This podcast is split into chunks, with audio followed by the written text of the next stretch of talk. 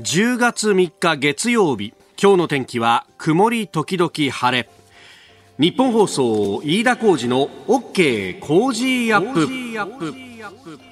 朝ろくじを過ぎました。おはようございます。日本放送アナウンサーの飯田浩司です。おはようございます。日本放送アナウンサーの新業一華です。日本放送飯田浩司の OK 工事アップ、この後はちじまで生放送です。えー、じゅうがつに今日からということで、あとさんかげつでこのにせんにじゅうにねんも終わりになるなというところであります。なんかね、あのー、店頭の物の値段であるとか、いろんなものがね、このじゅうがつで変わるっていうところですけれども、この週末、えー、こうあ昭和も遠くなっていくんだなというね、ニュースがいろいろ入ってきまして、えー、まずはあの三遊亭円楽師匠がね亡くなったという、えー、話があり、そしてさらにはアントニオ猪木さんがね、はい、えー、いやー本当なんかびっくりするニュースがね、うん、多かったなという感じであります。で、まあ、猪木さんに関してっていうのはもうね、いろんな人がいろんなことを言ってて、それこそ、まあ、その格闘家としての、まあ、あ足跡であるとか、うん、あるいはその後のこのね、えー、政治の面で、えー、どうだったとか、いろいろこうね、あのー、ある人ではありますけれども、あのー、まあやっぱり本当様々な方と関わった人でありまして、で実は私もですね、えー、少しだけですけれども仕事したことがあるんですよ。えあのー、なんか先週の金曜日のオープニングの話とすごく被るんですけど、はい、ものすごく暇をぶっこいてた時期がありまして、うん、えー、入社してさんねんめよねんめぐらいっていうのはですね、夕方の番組の中継枠も外れて、であなたとハッピーが始まるよりももうちょっと前っていうとですね、私あの週ににかいぐらい泊まり勤務をやって、そうすると泊まりの部分と明けでふつかかん仕事したことになるじゃないですか、はいはい、でそれをにかい繰り返して、あとはいちにちあの日勤って言ってですね、電話当番みたいなことをすると、それでいっしゅうかんのローテーションが終わっちゃうっていうですね、だからほとんど会社の人とも誰とも会わずに、えー、ただ勤務時間はちゃんとやるみたいなですね、えー、暇だったねあの時は。であまりに暇なんで単発の仕事はいっぱい来るわけですよ、はい、ほうほうほう。でその中であの浅田次郎先生にインタビューさせてもらったりとか、えー、凱旋門賞でディープインパクトが出るからってその特番やらせてもらったりとかね、やらせてもらったりって言っても、えー、中継レポーターをやったぐらいなんですけど、あったんですが、そんな中ですね、えー、お前ちょっとさ、あのー、ちょっとイベントの記者会見の司会をやれっていう話が来て、これにせんろくねんぐらいだったと思うんですけど、でそれはですね、うちのあのね、地下にイマジンスタジオってあるじゃないですか、はい、あそこで、えー、あるこうイベントの告知をするという会見で、うんうんうん、で、えー、あ、そうなんですか、わかりました、誰が出るんですかって言ったら、いやこれはアントニオ猪木さんが出る。おー、マジっすかっていう、あのー、いあ猪木ボンバイエだったかな、 アイジーエフ っていうののその旗揚げの会見だったみたいなんですけど、はい、で私その会見の中身っていうのはほとんど覚えてないんですけど、両国国技館でとにかく旗揚げをやるんだと、うんうんうん、でこれこれこういう選手たちが出るんだというような、えー、ことがあり、で、えーその後ですね、あのーまあ、記者の質問に答えるわけなんですけど、やっぱりそういう時に手が上がるのは東京スポーツの記者さんですね。猪木さんとはもう非常にこうね、はい、えー、親しいというか、いろいろつながりがあるんで、でそうそう、その時、あのー、その会見の、まあ、あの全体を統括してたディレクターがですね、あ、大丈夫大丈夫、あのー最初トースポさんが手を挙げるから、トースポさんに振れば大体そこから話転がるからって言ってところがなかなかトースポの記者の人が来なくって、はい、まず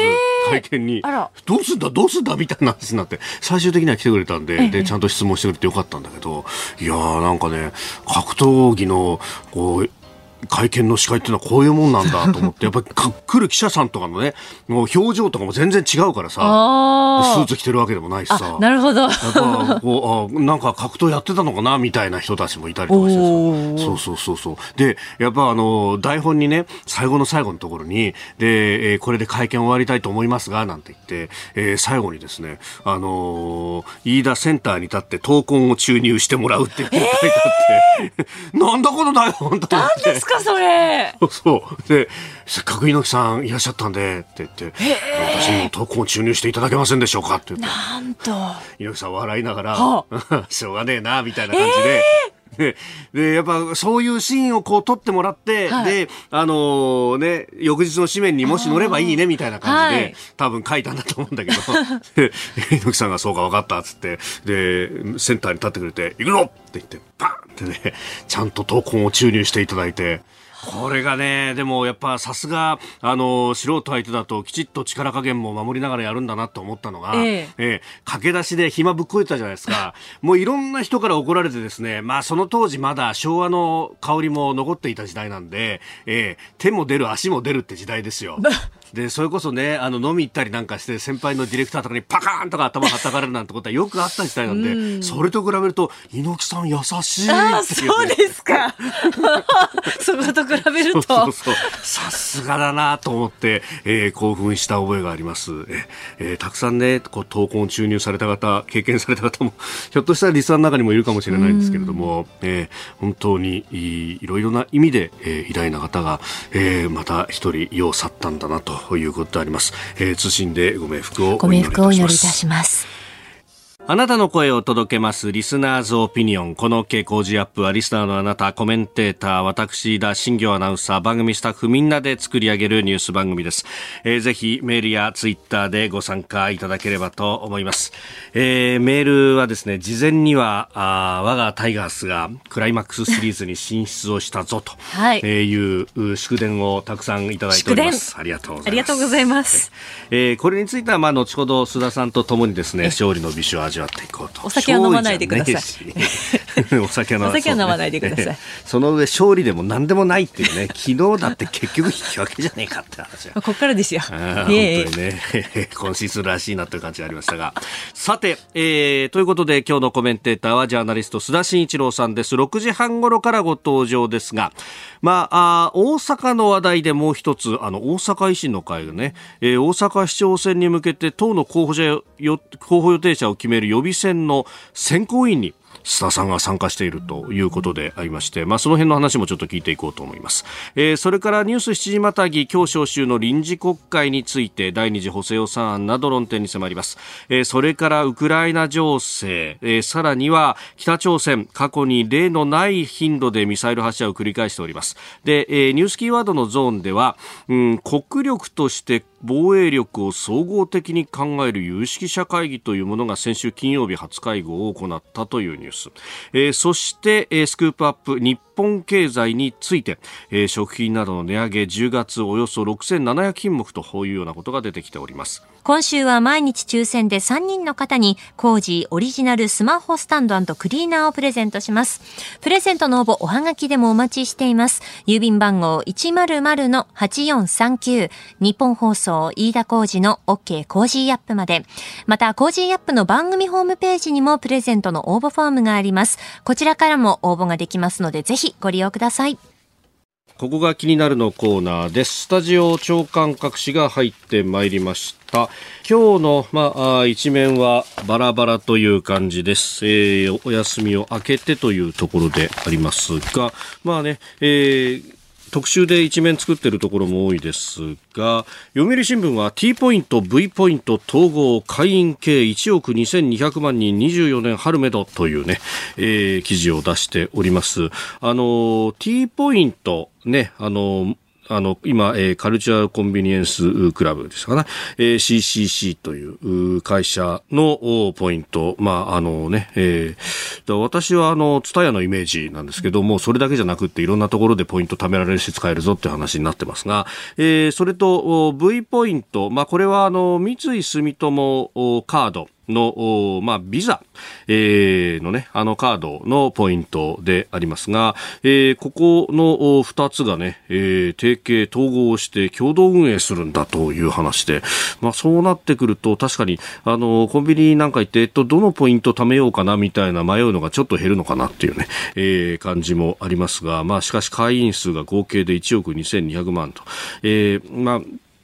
クレジットカード付帯のポイントと、それからあの、このね、T ポイントの部分っていうのは、まあ、食い合うところがあまり多くはないというところが、えー、あったりもするのかもしれませんけれどもね、えー、ここが、あー、ポイントを統合するんだと。俺のポイントはどうなるんだろうなとかね、えー、紐付けがこれから先どうなっていくんだろうなっていうのは、えー、ちょっと気になるところでもあります。まあ、こういったニュースが入ってきております。えー、それから朝日新聞は雲作り温暖化防げるか海水を含む太陽光の反射率高めるというですね、まあ、エスディージーズ いってんごどの約束というものの、えー、特集記事であります。なんかあのーねえー、雲を作ってそれで、まあ、人工的にこう雨を降らせたりであるとか、うーん、いろんなことをすると海水を含む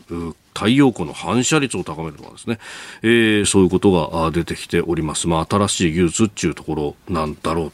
というふうに思います。えー、それから毎日新聞は石炭中止漁師法廷という、まあ、相模湾で海の、えー、森、まあ、その昆布だとかね、えー、海藻の森が今磯焼けっていってどんどんとなくなってしまっているという話を書いています。えー、そしてウクライナ情勢については産経新聞、ロシアがにじゅうまんにん、えー、ロシアにじゅうまんにんが国外脱出と、えー、動員発表後に徴兵の拒否が相次いでいるという話であります。えー、まあこのあたりのね、えー、ことに関しては後ほど今日のコメンテーター須田さんともウクライナ情勢など、えー、深めていこうと思います。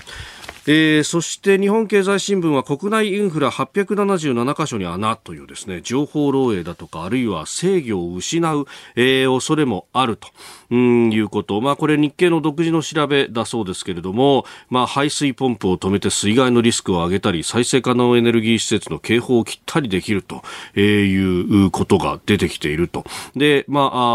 あ、あ高市早苗、えー、経済安全保障担当大臣、えー、この、ね、結果についてうんサプライチェーン全体でセキュリティのレベルを上げることは喫緊の課題と指摘し、えー、経営者にサイバーセキュリティ対策にかかる費用や時間をやむを得ないコストと考えるのではなく、えー、市場で高い評価を受けるための投資と考えてもらうため、えー、啓発活動が必要だというふうにコメントしたということであります。まあ、この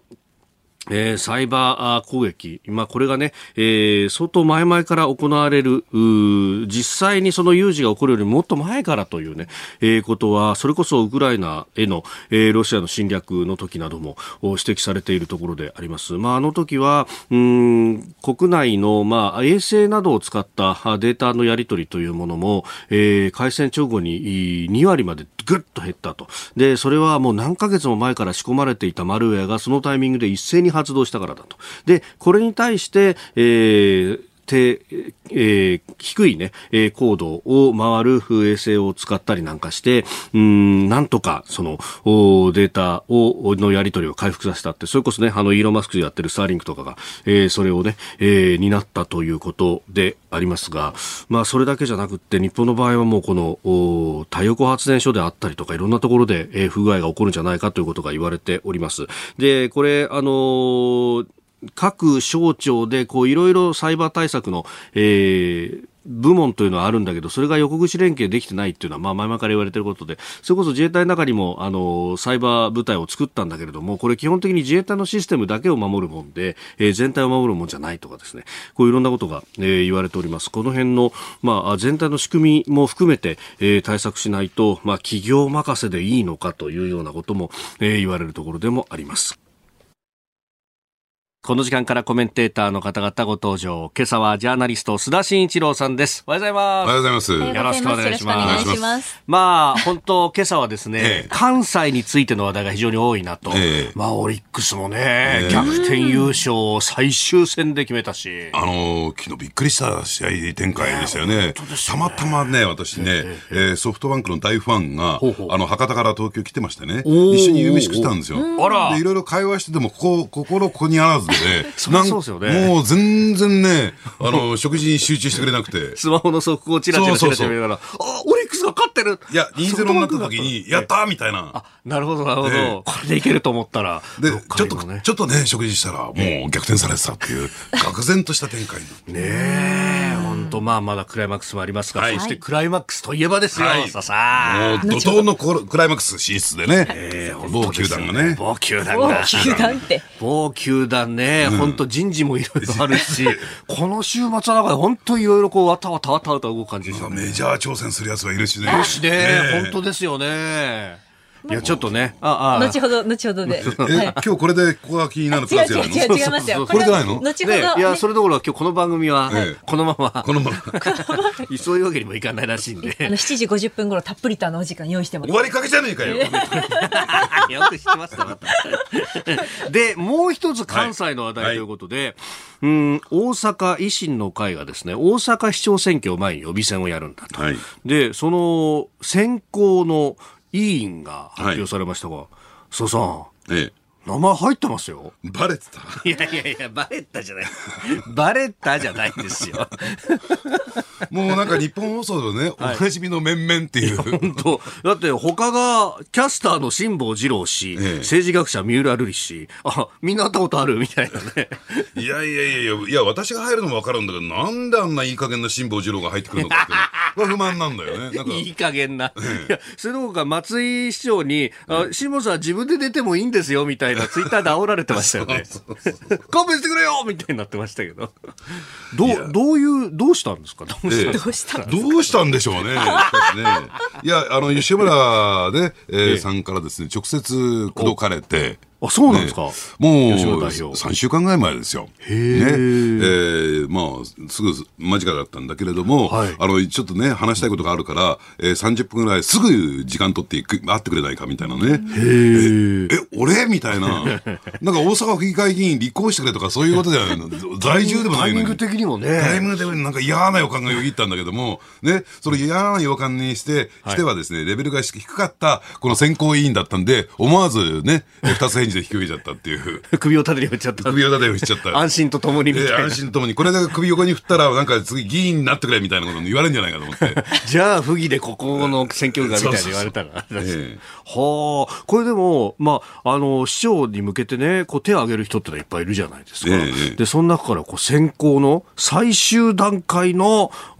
選考をすると、えー、どういうこと聞いたりするんですかこういう時っての。いややっぱりね、僕は思うんだけども、うん、やっぱりこの攻防にね、応じてきた、えー、ということですから、まあ、維新の政策、うん、まあ、一言で言ってしまえば、身を切る改革っていうのが、はい、えー、維新の政策なんだけれども、まあ、そこは共感してるんでしょうね、と。うん、だから、まあ、政策面ではね、正直言って別にお笑いではないんだけれども、はい、あんまり聞くことは僕はないと思うんですよ。人となり、はい、ね、どういう人なのか、ね、えー、まあ、どういう考え方を持ってるのか、えー、その辺をですね、聞いて、まあ、情報発信していったらいいんじゃないかなと思いますけどね。まあ一旦ね、候補になったらいろんなメディアからこういろんなこと突っ込まれるでしょうし、ね、その辺をこう体制を見るみたいなところがあるんですか。だからこれまでどうなのかな、やっぱり橋本さん、はい、あるいは、え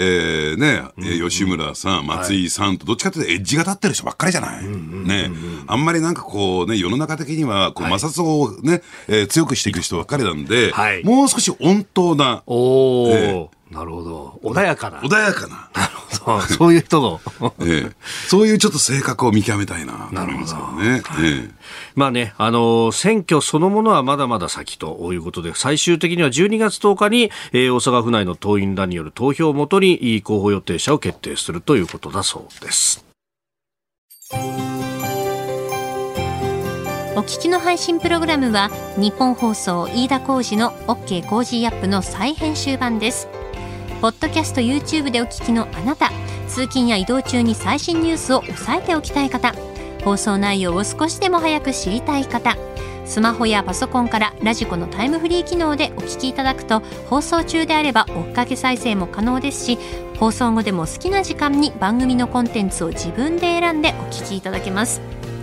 毎朝ろくじの生放送では登場するコメンテーターの最近の活動はもちろん、たっぷりとニュース解説をお送りしています。レギュラーコメンテーターに加えて専門家と随時つないで掘り下げてお送りしています。日本放送のエリア内でお聞きの皆さん、ラジコ、ラジコのタイムフリーでチェックしてください。ツイッターでは最新情報を発信中、ぜひフォローして番組にご参加ください。あなたと一緒にニュースを考える飯田浩司の OK 工事アップ。今朝はジャーナリスト須田慎一郎さんです。引き続きよろしくお願いします。はい、お願いします。お願いします。えー、まずは為替の値動きをお伝えしておきます。円相場ですがいちどるひゃくよんじゅうよんえんはちじゅっせん付近での取引ということです。えー、では取り上げるニュースはこちらです。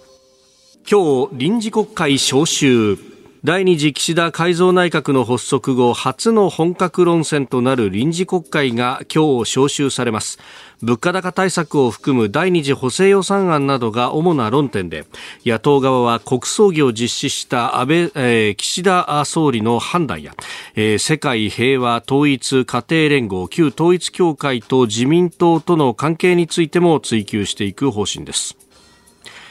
えー、臨時国会今日召集ということであります。まあ、はちがつにね、内閣改造は行われてから初めての本格論戦だと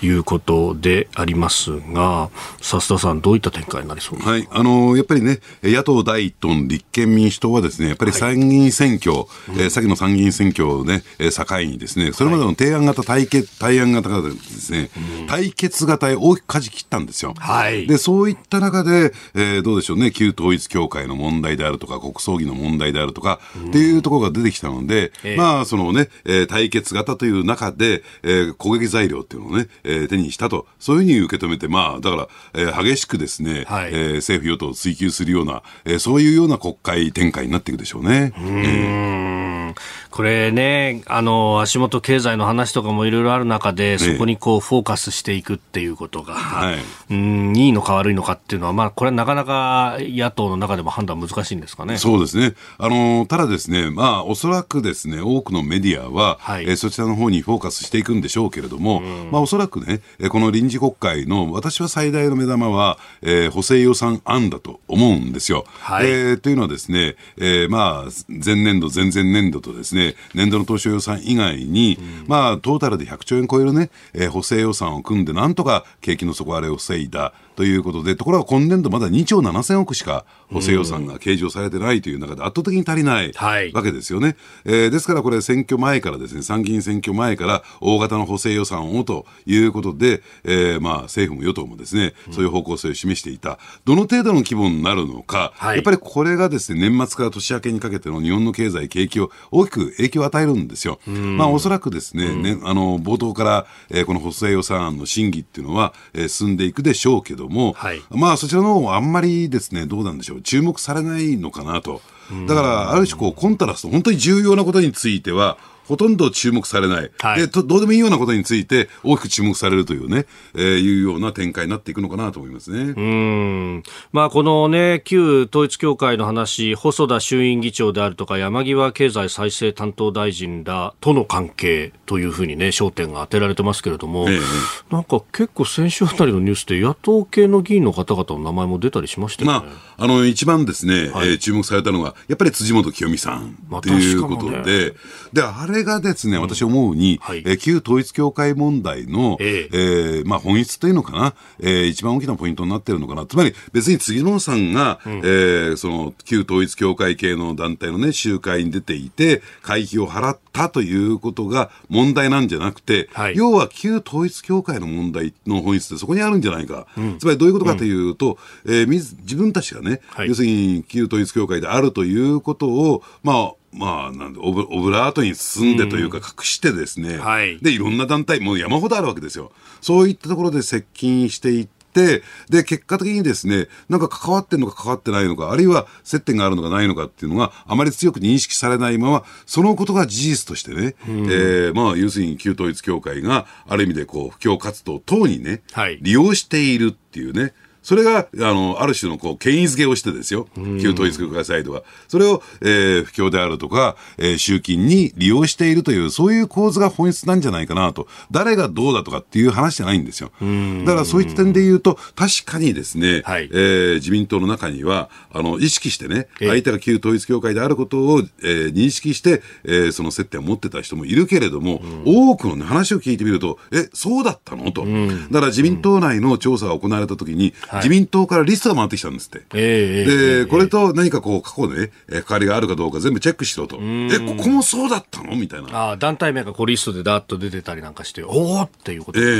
ー、というような状況があるんだから、それをねじゅっ杯一からだけに、はい、えー、ズブズブっていうのもこれも本質もついてないと思うし、うん、でだから辻元さんだってそうだったじゃないのと、うん、ね、これがその、えー、あの団体の本質なんだっていうことをね、議論を深深く見ていかないと、はい、何の意味もないことになってしまうんじゃないのかなと思いますけどね。うーん、まあ、本当いろんなこう団体であるとかとの付き合いの中で、うん、じゃあそこをこうどう線引きするんであるかとかってものもあるし、そこと、まあ、あとは、えー、信教の自由だとかそういったところとこうもし法律を作るという段になるとどう整合していくんだっていう話、本当はそこら辺結構細かく詰めないと、うん、ひょっとするとその、まあ、信教の自由だとか人権に対してねええー、まずいことになるっていうことにもなりかねないですよね、これ放置していくと、うん、あのー、だからね、その点について言うと、えー、やっぱりその先ほど申し上げたように、あのー、ある種のこう権威づけをしていくわけですよ、うん、自民党のこの議員の方と、あるいは自民党と、うん、あるいは元総理と、うん、これだけ我々は深い関係にあるんですよと、匂わせって最近よく使うんですけどね、はい、だからそういうことで統制の拡大であるとか、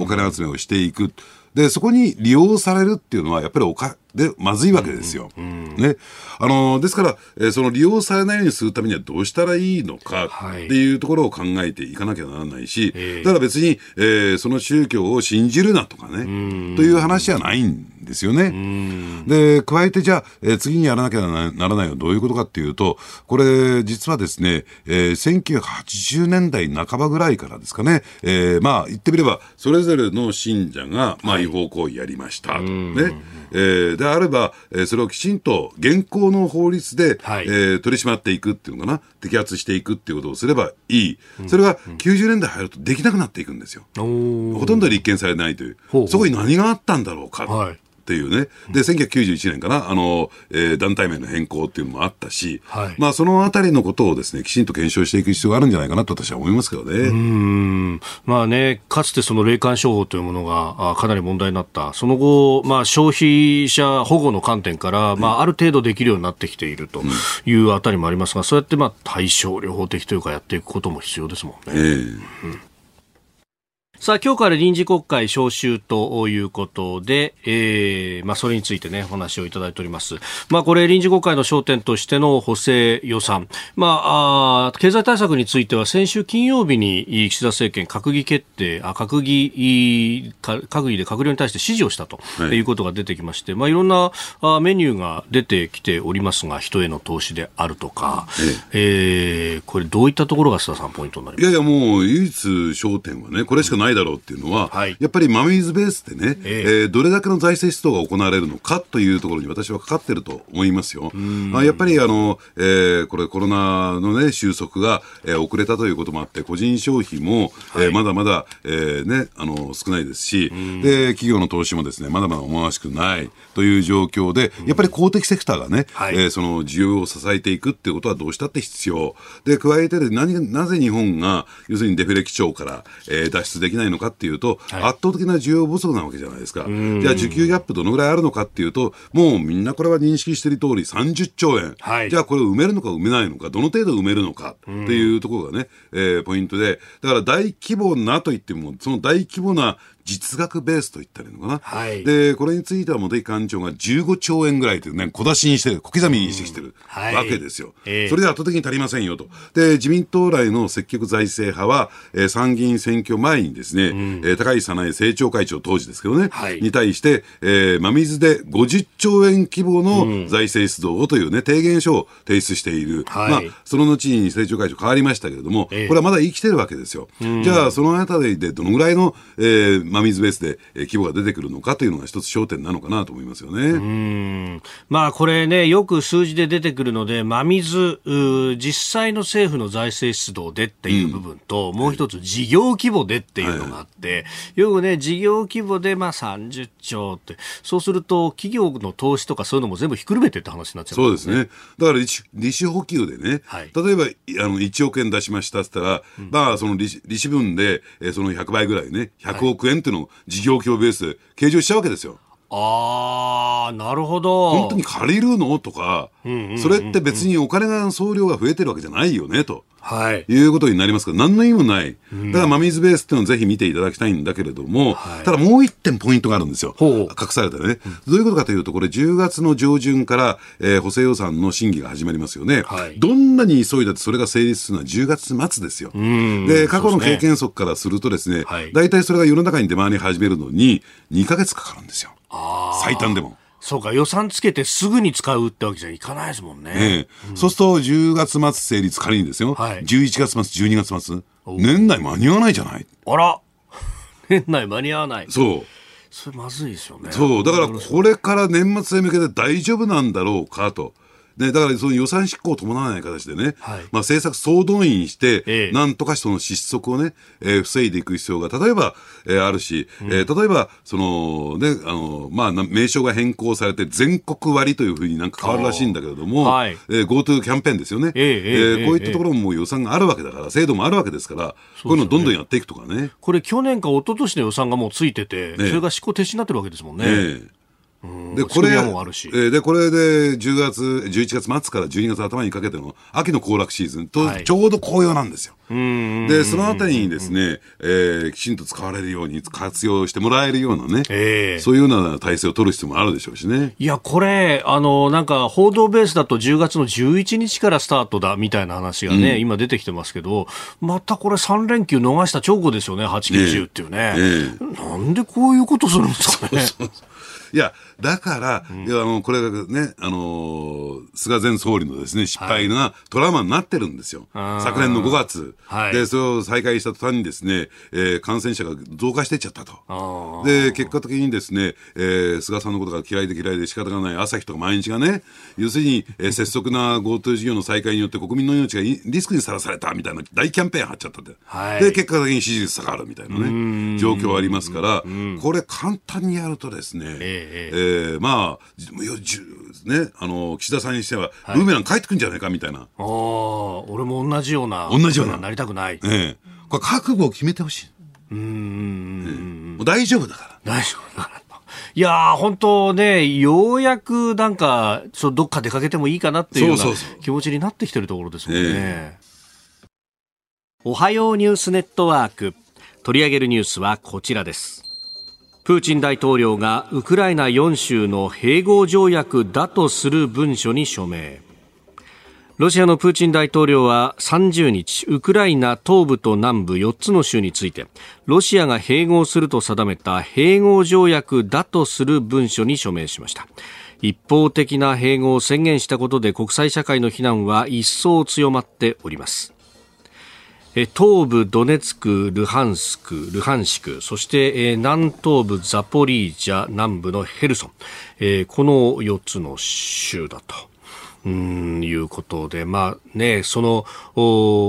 住民投票とされるものから、えー、いっしゅうかん余りでね、えー、ガッと動いた感じですが、えーあのー、やっぱり特別軍事作戦一連のね、はいえー、特別軍事作戦に対するやっぱり成果を出さなきゃならないというその必要性に、ですから当初のね、もうあの目標に定めていた、はい、まあ言ってみればですね、まあロシア住民が住んでいて、でなおかつね、えー、なあのウクライナのですねえー、ネオナチ勢力によってそれが人権が侵害されているというところで、はい、その奪還を目指したというところに帰結させるようなね、はいえーまあ、その節目を作ったのかなと思いますけれども、うんまあ、かなり強引で、えー、その手続きも拙速すぎるのかなと思いますよね、うん、あのですからこれに至るまでね、はい、あのどうなんでしょうね、やっぱり一番大きな転換点になったのはやっぱり予備役に対しての一部招集令というのを、ねはい、出しましてさんじゅうまんにん確保する、ええまあ、これについてはですね、まあ、いずれにしても、えーまあ、その戦闘地域における、うんえ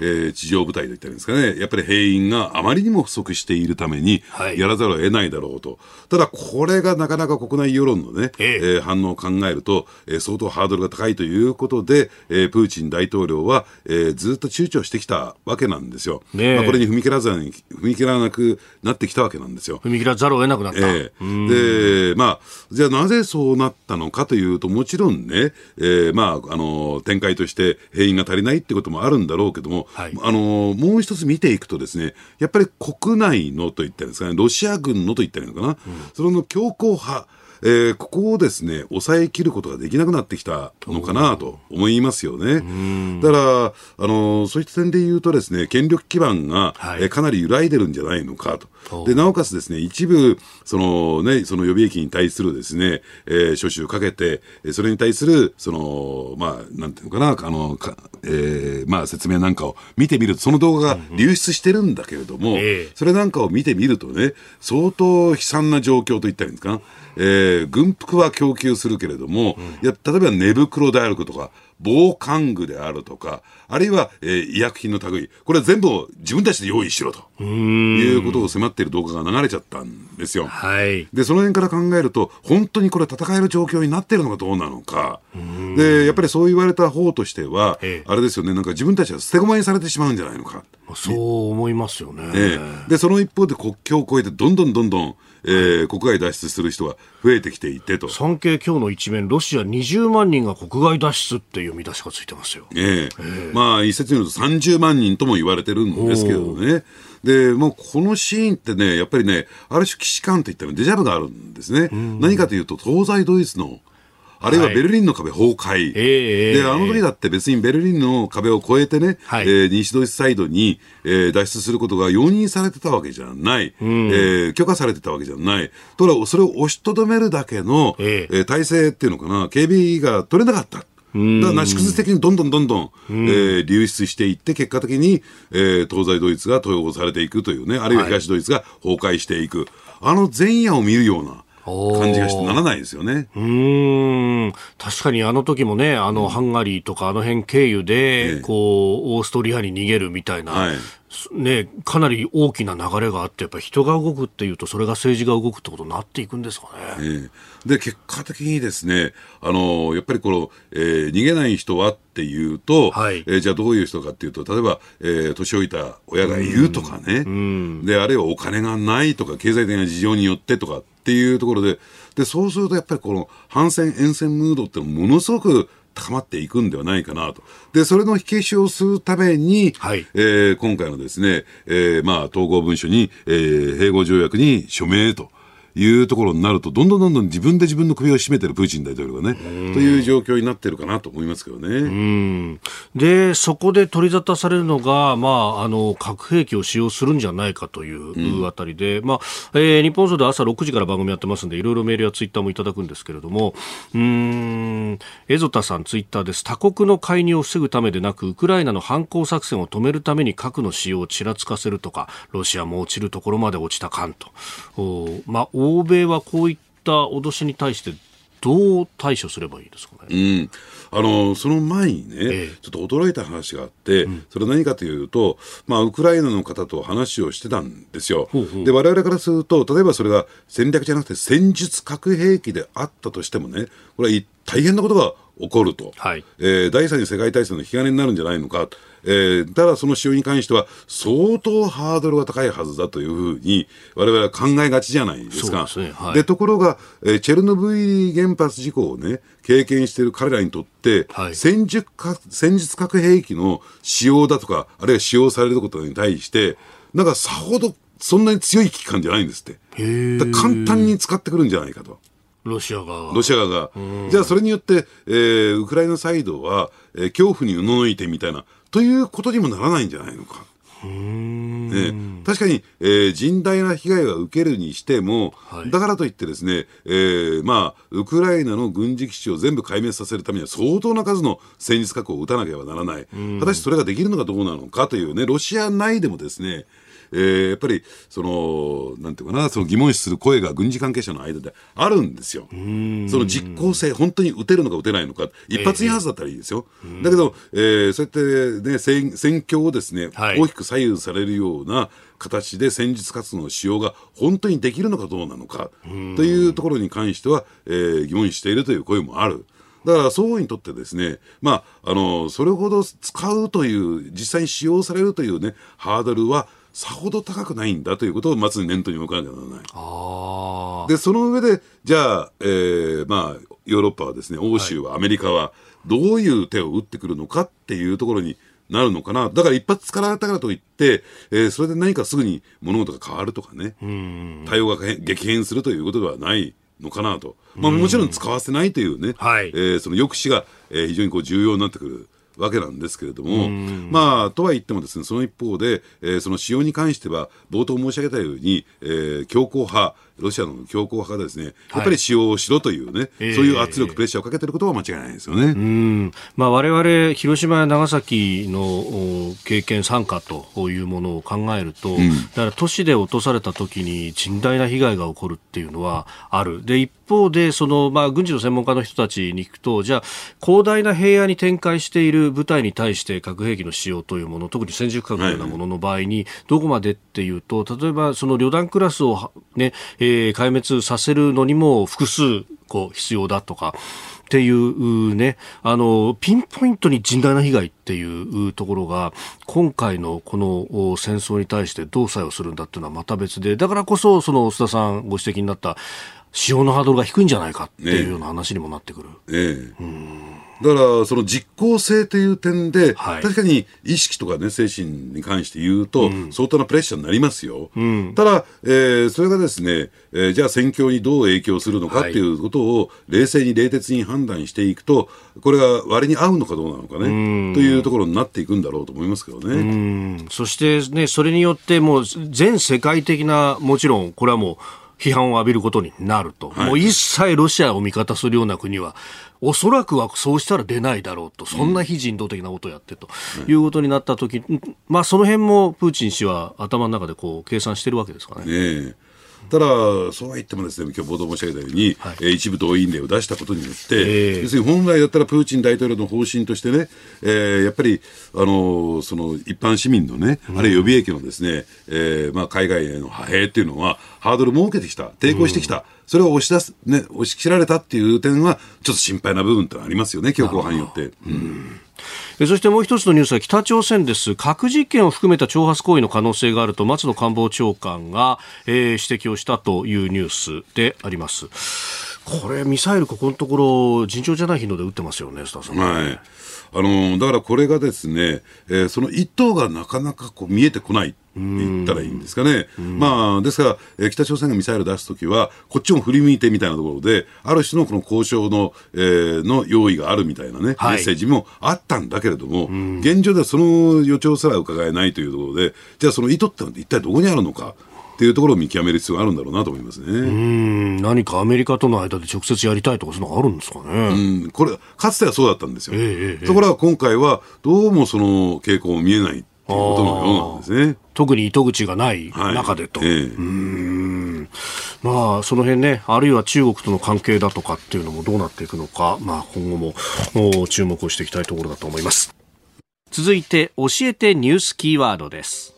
国力としての防衛力を総合的に考える有識者会議。政府は先月さんじゅうにち、防衛力の抜本的な強化に向け、えー、向けて、えー、国力としての防衛力を総合的に考える有識者、有識者会議の初会合を開催しました。えー、会議では自衛隊の装備の在り方や予算規模、防衛費の財源などを議論、抑止力を強化する必要性で一致し、えー、省庁横断で安全保障に取り組むよう求める意見が相次いだということです。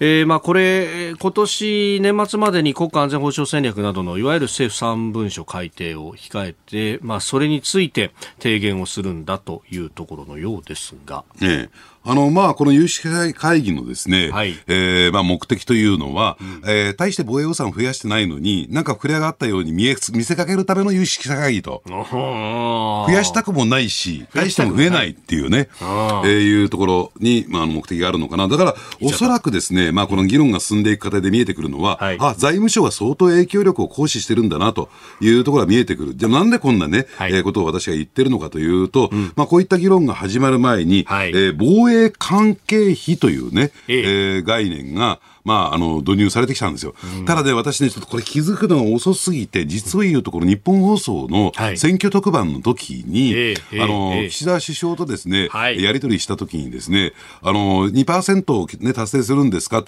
あの時に確かに岸田首相は NATO 基準でという言葉を言ってたんですよ。言ってましたね。えー、でその時に対して私のこれ不徳の本当に不徳のいたすところなんだけども、 NATO 基準というところに関してはするっとね、えー、聞き逃しちゃったっていうかスルーしちゃったんですよ、はい、んですよ。で、今になって、あ、こういうことねと。えー、つまり NATO 基準ってどういうことかというと、えー、海上保安庁の、はいえー、予算というのは国境警備というね、えー、観点からすると NATO においてはですね、防衛予算に、まあ、カウントされるわけなんですね、はい、であるいはですね自衛隊員の年金、うんえー、これはまあ普通の、えー、公務員であるとか一般社会人もそうだけども厚生労働省予算ですよね、えー、ただこれについてもですね防衛予算に計上されるんですよ。そういったものを一切合切集めてくると、えー、現状でもですね、えー、ジーディーピー 対比 いってんよんパーセント 引くんですよ。おー、 いってんよんパーセント いってんよんパーセント 今現状でも、うん、だから NATO 基準でやると、はい、要するに、えー、増やしていないのに見かけ上増えたように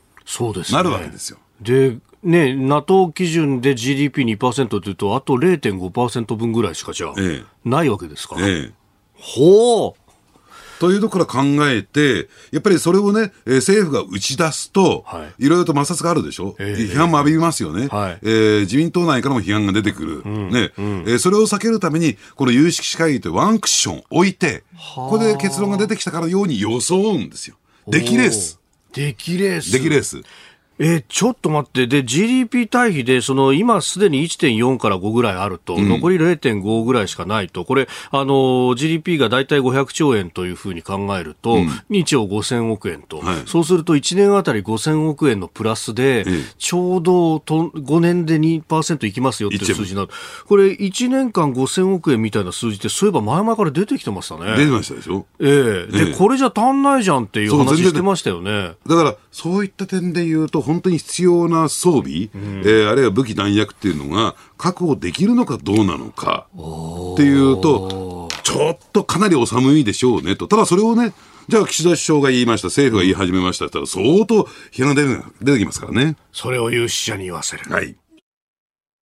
続いてここだけニューススクープアップです。この時間最後のニュースをスクープアップ。食品などの値上げ、じゅうがつはおよそろくせんななひゃくひんもく。原材料の価格高騰や円安進行を背景に今月から様々な商品やサービスの値上げが行われています。帝国データバンクの調査では今月値上げされる食品や飲料の数はろくせんろっぴゃくきゅうじゅうきゅうひんもく、先月のおよそ にてんはちばいで今年に入って最も多くなっております。まあ、この物価高対策についてっていうのもね、えー、この臨時国会で注目だということでなんかポロポロね、えー、リークが出てきたりなんかして電気代どうするとかそういう話になってますね、えーあのー、ですからね、まあ、価格上昇が著しい一部品目についてはこの補助金を出すというね、はいえー、いう形で、ね、乗り切っていこうという、ね、動きなんですけれども、えーあのー、ただその一方で日銀との日銀の、えー、異次元の金融緩和政策との、ねえー、整合性っていう点でいうとやっぱり、あのー、利上げというところに、まあ、あのプレッシャーがかかってるのかなと思いますけれども、はい、ただ今利上げしちゃうと本当に景気失速しちゃいますから、えー、やっぱり今の、えー、金利水準を維持する異次元の金融緩和を維持する中でどうやって財政出動していくのか、えー、必要なのかっていうところを考えていくべきなんだろうなと思うんですね。で、それ私ね非常に不思議しかないのは、はい、要するに個別の品目に対して例えば先ほど言った電力料金であるとか、うん、そういうところに補助金出すのはいいですよ。いいけれども、うん、それって、えー、非常にですね、え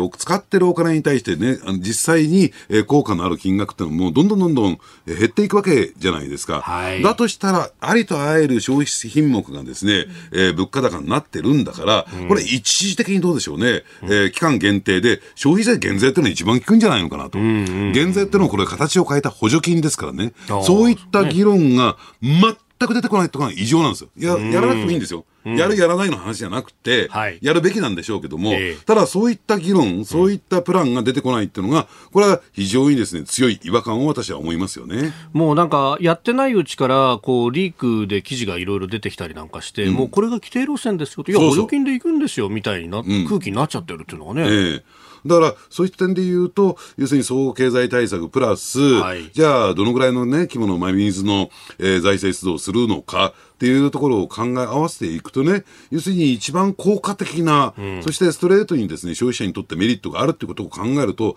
消費税の、えー、期間限定型の減税っていうのが一番効果があるしね、メリットがあるのかなと思いますけどね。うん、まあ、ここで一つ考えられる批判として出てくるのが、うん、そのイギリスの例でトラス政権になって、まあ、減税をするんだということが打ち出されていた。で、一方で、えー、中央銀行はどちらかというとこう利上げをするなりして引き締めようとして、そこがこうちぐはぐじゃないかってことでポンドが売られたみたいなことが出てきますけど、うん、まあ、これちょっと日本とはその基盤の部分の経済の形が違うのかなっていう事情が違いますしね、うん、で日本があと期待できるのは、はい、これ日銀が試算したところによると強制貯蓄、うんうんうん、えー、これまでごじゅっちょうえんを超えて、はい、えー、積み上がっているとされるね。コロナで、ね、えーはい、使おうと思っても使えなかったお金が、まあ、貯蓄として溜まってるんじゃないかという話ですね、えー、だこれをいかに消費に向かわせるかという点で考えてみるとね、うんうんうん、期間限定型の消費税減税すればその間にその強制貯蓄が出てくる可能性だってあるわけですから、うんうんうん、まあ、総合的に考えると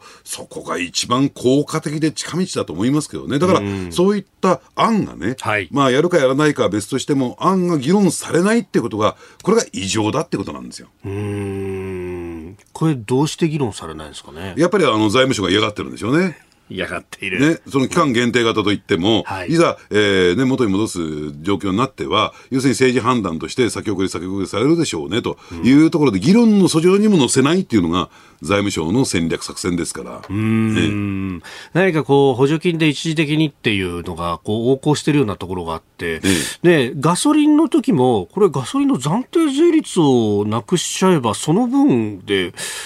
価格下がるんじゃないのっていう議論も一部ありましたけど、すぐになくなっちゃった。潰されたわけでしょ。で今回のこの電力だってこれ再エネの賦課金一時的に止めるとかできないのかねっていうのも、ね、そこもなかなか議論にならないです ね, ね。だから要はその減税というね、あのー、まあ道をですね全部塞いでいこうと、うん、まあ、最初からその議論に乗せないっていうのが、はい、要するに議論に乗せちゃうとやっぱりそこの方が魅力的だよね、効果あるよねっていうことになってってしまうから、もう最近はもうあからさまですよ、この岸田政権になってから。要するに議論の訴状にも載せない。その前段階で潰していくっていうのが、えー、基本的な戦略ですからね。うーん、なんかこれね、かつてその減税をしようじゃないかっていう議論がじゅうねんにじゅうねんぐらい前には、ね、結構巻き起こったけど、なんか巻き戻っちゃったような感じですね。ええ、あのですからね、あの自民党内の党内の政調、政務調査会を舞台にね、はい、ぜひその辺はですね、うんうん、え議論してほしいなと。うーん、これね、新しく萩生田さんが政調会長についてというところで、ええ、うん、こっから先ですよね、ええ、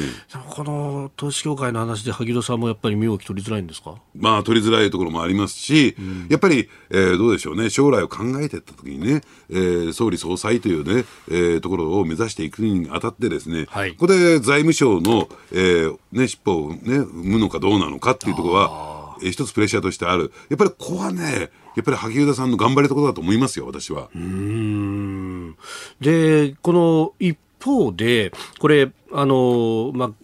減税の部分はあれですけれども、金融緩和の部分で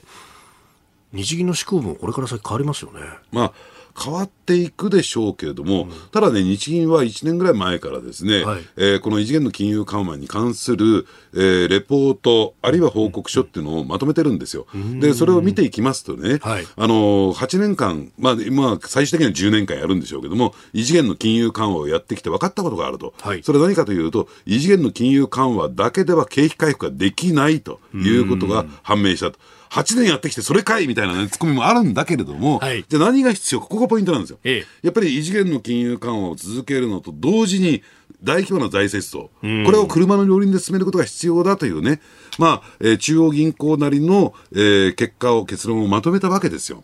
でそうするとやっぱり、えーまあ、チャンス待ち理論って、まあ、よく飯田さんが飯田教授がですね、はい、言うところでは、えー、飯田康之さんが言うところなんだけども、うん、金融緩和だけではそれは景気回復できないから、だからその間に財政出動、はい、あるいは外的要因で、えーまあそのね、需要が、ね、増えていくのを待つべきだという、うまあ、そういう考えがあるんですね。でそうなるとやっぱりこう財政出動っていうのは必要になってくる、はい、これやるかやらないかっていうところで、さっきの話に戻りますけども、うん、そうするとやっぱり、えー、しばらくの間限界まではこの異次元の金融緩和を続けていこうっていうのが、私はね、あのレポート報告書を見る限り日銀の総意だと思いますね。お、うん、そうするとね、それこそ政府総裁が、ね、変わる変わらないっていう時期を来年のさんがつぐらいですか迎えますけど、ええええ、まあ、基本のスタンス、そうが変わっていかないんであれば、ええ、ちょっと安心材料はあるのかなってところですか。ええ、ただし、えー、コアコア物価指数と言われてるね、はい、エネルギー価格と、えー、消費者物価指数を、あ、失礼、えー、生鮮食料品のね、はい、価格を除いた物価の動きが、これ にパーセント を超えたらまた別の意味を持ちますからね。うーん、要するにマイルドなインフレ、はい、えー、そのコアコア物価指数で にパーセント を目指すっていうのが日銀のスタンスですから、それをこ、それが超えるまでが、うん、まあ言ってみればこの異次元金融緩和の賞味期限かなと思いますけどね。ああ、その辺ね、今 いちてんよんパーセント ぐらいまで来てますか、ええ、コアコアの数字も、ええ、うーん、あんまり時間は残されてないのかもしれない。そう、そういった意味で別に政府総裁が変わるということじゃなくて、はい、その分のえーまあ、残されてる時間は短いですよということなんですね。あ、そうするとだから補正予算で財政出動が今度年明けまでいっちゃうってことになると、その時間が、ね、うん、もったいないですよ ね, ねそれとあと規模ですよね。補正予算の規模感というところが非常に重要になってくると、じゃあまあいちねんごやらいいじゃないかと、もうそれその間では異次元の金融緩和を合わせたら意味ありませんから。うーん、そうか、むしろそこのところでいや、やろうと思ってももう物価が上がってるからできませんよっていう時間切れみたいなものも狙いとしてはあるんでしょうか。うん、だからラストチャンスなんだと、あでこの臨時国会がっていうぐらいの意識を持ってもらいたいですよね、はい、うん、えええー、食品などの値上げ、まあ、足元の経済についてお話しいただきました。あなたと一緒に作る朝のニュース番組、飯田浩司の OK コージーアップ。日本放送の放送エリア外でお聞きのあなた、そして海外でお聞きのあなた、今朝もポッドキャスト YouTube でご愛聴いただきましてありがとうございました。飯田浩司の OK コージーアップ、東京有楽町日本放送で月曜日から金曜日朝ろくじからはちじまで生放送でお送りしています。番組ホームページでは登場いただくコメンテーターのラインナップや放送内容の原稿化された記事など情報盛りだくさんです。また公式ツイッターでは平日は毎日最新情報を配信中、ぜひチェックしてみてください。そしてもう一つ、飯田浩司アナウンサーが夕刊フジで毎週火曜日に連載中、飯田浩司のそこまで言うか、こちらもぜひご覧になってください。忙しい朝、そして移動中、ニュースを少し深く知りたいとき、ぜひ エーエム、エフエム、ラジコはもちろん日本放送のポッドキャスト YouTube でお楽しみください。